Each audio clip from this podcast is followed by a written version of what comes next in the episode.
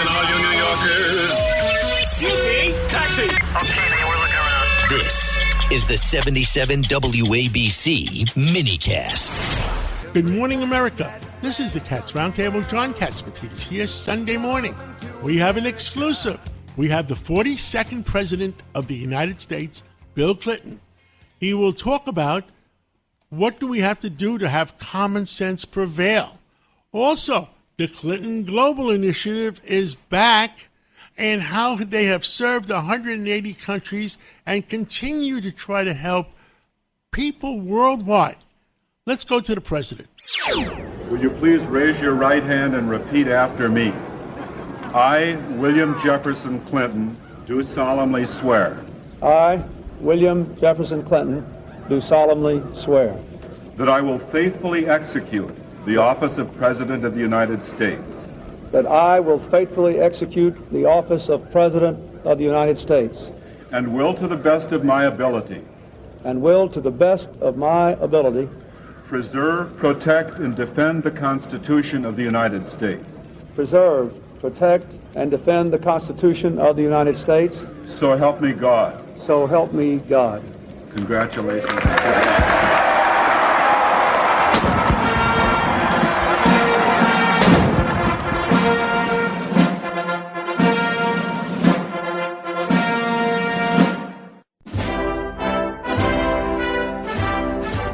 With us today is the uh, 42nd President of the United States of America, Bill Clinton. And, uh, uh, Mr. President, uh, you've been out of office for 23 years. You miss it. It's unbelievable. It seems like it was only yesterday, but it has been a long time. It's like I've asking. had a good time, you know. Uh, It's like asking Mickey Mantle, does he miss uh, playing center field for the New York Yankees? You know, Well, you know, the first thing I noticed was after I left office, for about three weeks, I didn't know who I was anymore because they never played a song when I walked in the room. Every time the president walks in the room, they play "Hail to the Chief," so I had to get used to that. As soon as I did, I I've enjoyed it. I like living up here in Chappaqua. I like my neighbors. I like I've liked working in New York and all over the world on you know problems that I can still help with. So it's been a it's been a great run for me. I never uh, when I left, I never thought I'd live this long. I'm the oldest man in my family for three generations, well, you got good and if doctors. I make it another year, I'll make it four generations. Well, I hope we both make. I hope we both make it to a hundred, and uh, that that's something. Uh, you know, President Carter, uh, they they sold him short, and he's still going uh, strong. Yeah, he's amazing. He's a tough guy. He uh, he gets down and then he comes back. Yep. And uh, I remember uh, when you were leaving office, our, our, our discussion. I tried to talk to you into running for mayor of the city of New York, the second most important job uh, of, of our country, and you thought about it for about ten seconds before you said no. Well, I didn't want to complicate Hillary's life. Well, yes. had, you know, just taking office in the Senate, and I love New York City, and I have uh, loved trying to help mayors. I've I've I tried to help Uh, Mayor Bloomberg in the beginning. Briefly, I tried to help Mayor De Blasio, but he was he decided that he was, I think, more progressive than he thought I was, whatever that means. And then I, I've enjoyed trying to help Mayor Adams, and I, Now- I think that you know we. Yes. I, I think we ought to listen to Mike Bloomberg on how he suggested this immigration thing should be handled. Well, my suggestion to uh, immigration, uh, you know, uh, you remember the days when me and Bill Fugazy were, he, Bill Fugazy was chairman of Ellis Island and I was vice chairman.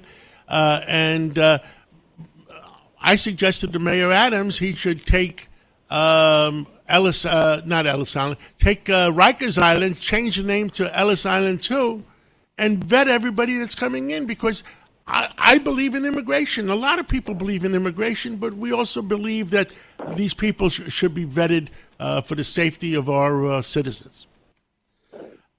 well, I agree with that. The uh, the real problem they've got now at, in an emergency is that is not the people that were sent up here from Florida and and uh, Texas by and large.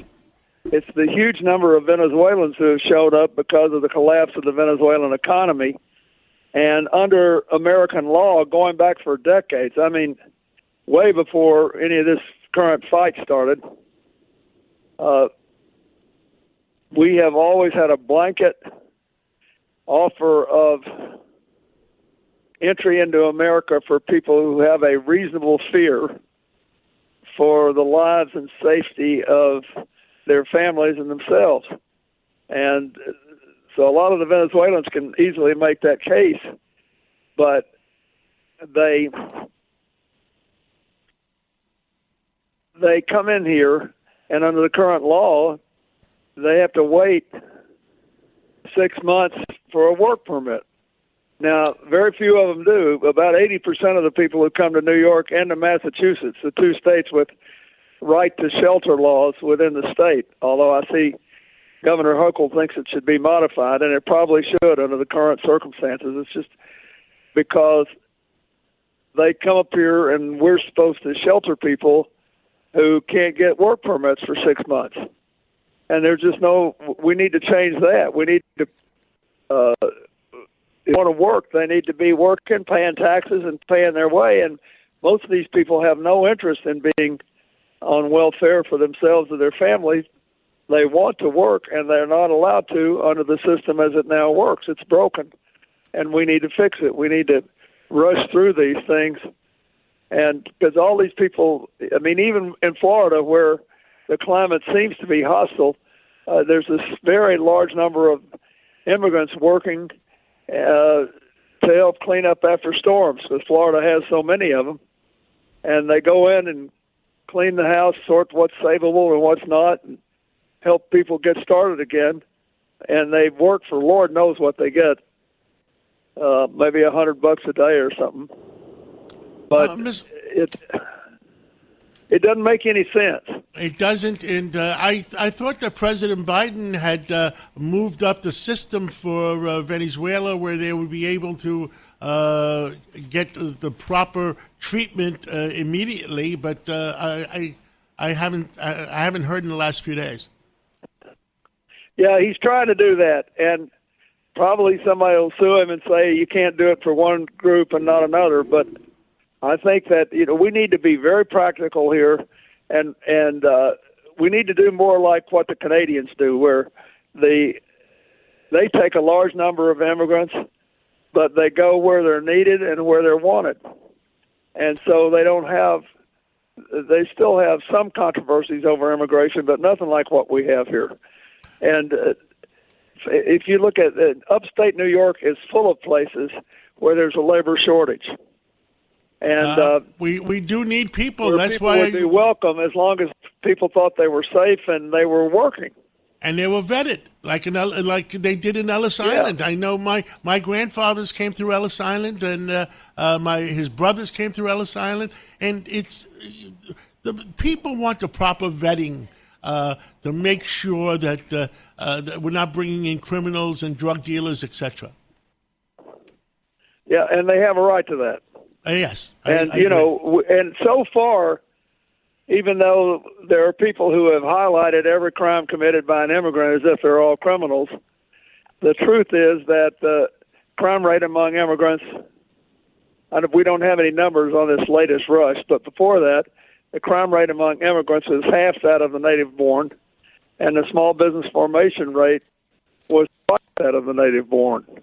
And if the American people understood that, uh, they wouldn't be reflexively anti-immigration. I'm not sure they are anyway. They just want to know that there's a vetting process and that the, the American law doesn't actually keep people from working, which it does if it if you have to wait six months for a permit. So the President Biden's trying to fix that at least where the Venezuelans are concerned because there's no question that the whole country has been consumed by the collapse uh, of effective and uh, security and government in the Maduro uh, administration. So we'll see what happens. I think we're getting there, but we really we have a negative birth rate in America. Our birth rate is now down to 1.7 kids per 100,000, and that's you have to have 2.1 to hold your population constant.